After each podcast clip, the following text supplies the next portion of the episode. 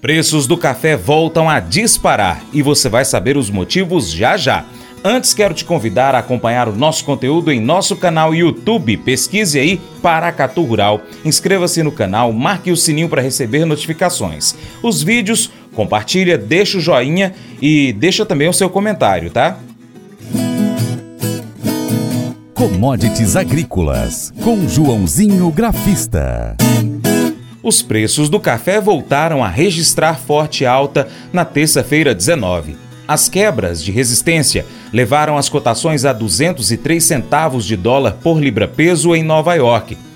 Além das várias opções de compra disponíveis nesses patamares, a desvalorização do dólar e a insegurança quanto às perdas pelo clima na safra brasileira também ajudaram nessa movimentação.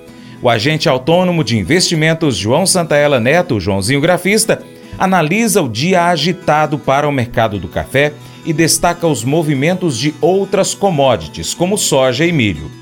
Olá a todos do programa Paracatu Rural, aqui quem fala é João Santana Neto, conhecido há 24 anos como Joãozinho Grafista, desde março de 2020 representando a corretora Terra Investimentos aqui no Cerrado Mineiro, também desde março, desde julho de 2023 representando também a corretora coreana Mirai Asset. E que loucura, loucura, loucura, como diria o apresentador Luciano Huck. E foi esse café na bolsa de Nova York nesta terça-feira. Rompeu resistências, já começou o dia, já tinha fechado acima do, na, no dia anterior, é, até ameaçando uma possível realização dos, dos dois figuras gráficas, né, que a gente chama na, nas gráficas, do estudo gráfico japonês, que é do stick. Então o mercado tinha ficado praticamente 3, 4 dias de lado, mas respeitando uma resistência no 192,5 e suporte no 187.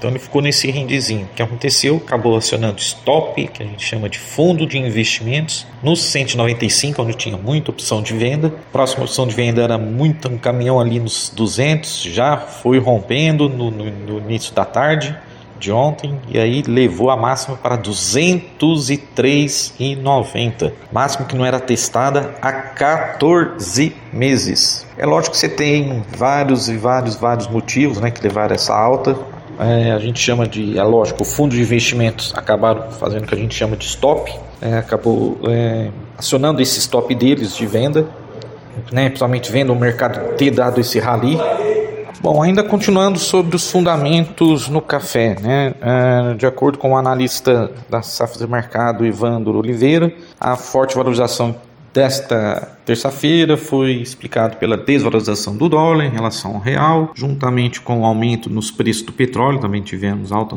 na commodity lá, né? E isso contribui para sustentar o expressivo avanço da bolsa, tá? E o fator clima, né?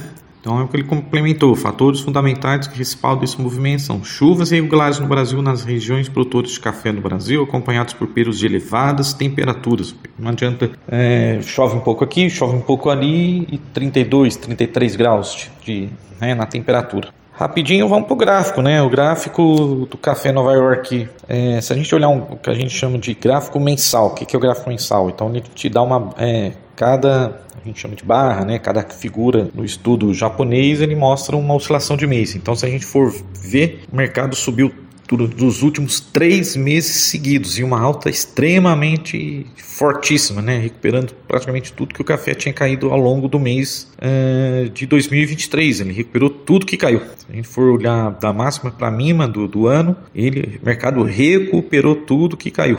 Lógico ainda um pouco abaixo ainda das máximas de 2021, 2022 foi lá nos 240, 250, 260 e é exatamente o que está projetando o gráfico. Se ele permanecer acima dos 185, acima dos 200, que já está bem acima né, dos 185, então a 1.500 pontos, Próxima resistência e agora é os 210, depois 215, depois 225, 235, 240. Né? Então, continuando, então é os, objetivos aí que eu estou vendo no gráfico. Se o mercado continuar subindo, nós vamos ver máximas aí que não vemos desde 2022, desde 2021, quando teve a cageada, o mercado deu aquele sol lavando, depois realizou forte, com dados de exportação, café entrando no mercado. Então, é lógico, se perder os 185, que está longe, mas se o mercado perder esse nível, nós vamos ver, quem sabe até 170, 70, 160, que seria o próximo suportes agora do café. Tivemos um movimento aí interessante também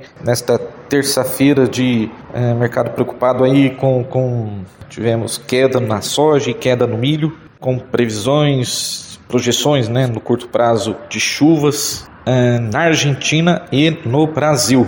Talvez acredito que essas chuvas também possam influenciar no meu nosso uh, meu café, né?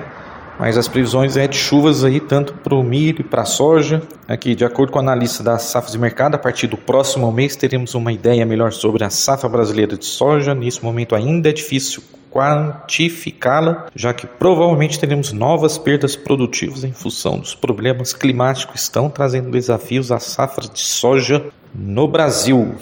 É, além disso, houve relatos de tempestades severas na Argentina que limita as operações nos portos do país, podendo resultar em atraso nos embarques de dezembro e janeiro. É, isso é sobre o trigo, tá? Enquanto a minha soja cair, o trigo teve uma forte alta nesta terça-feira.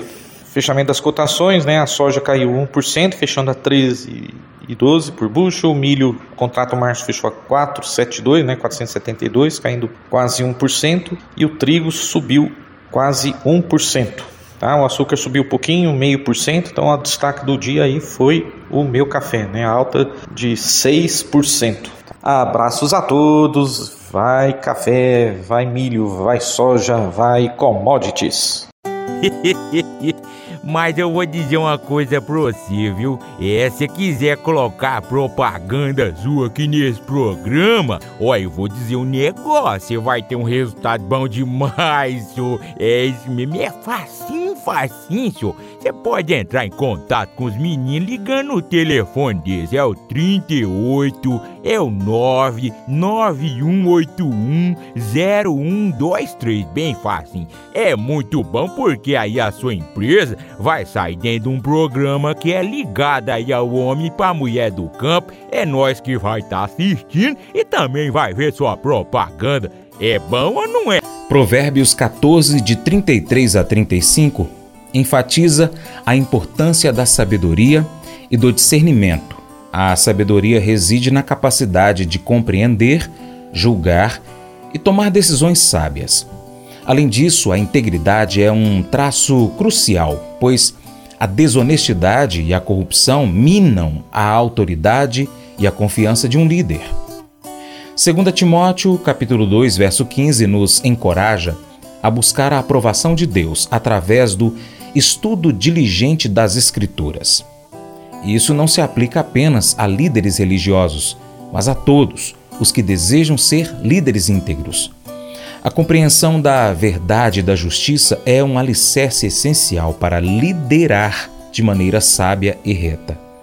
Unindo essas passagens, nós percebemos que a liderança eficaz requer sabedoria, discernimento e integridade. A busca pela verdade e a compreensão da justiça são fundamentais para liderar com sucesso e servir aos outros de maneira digna. Esse devocional faz parte do plano de estudos Sabedoria em Provérbios 14 do aplicativo bíblia.com. Muito obrigado pela sua atenção, Deus te abençoe e até o próximo encontro. Tchau, tchau.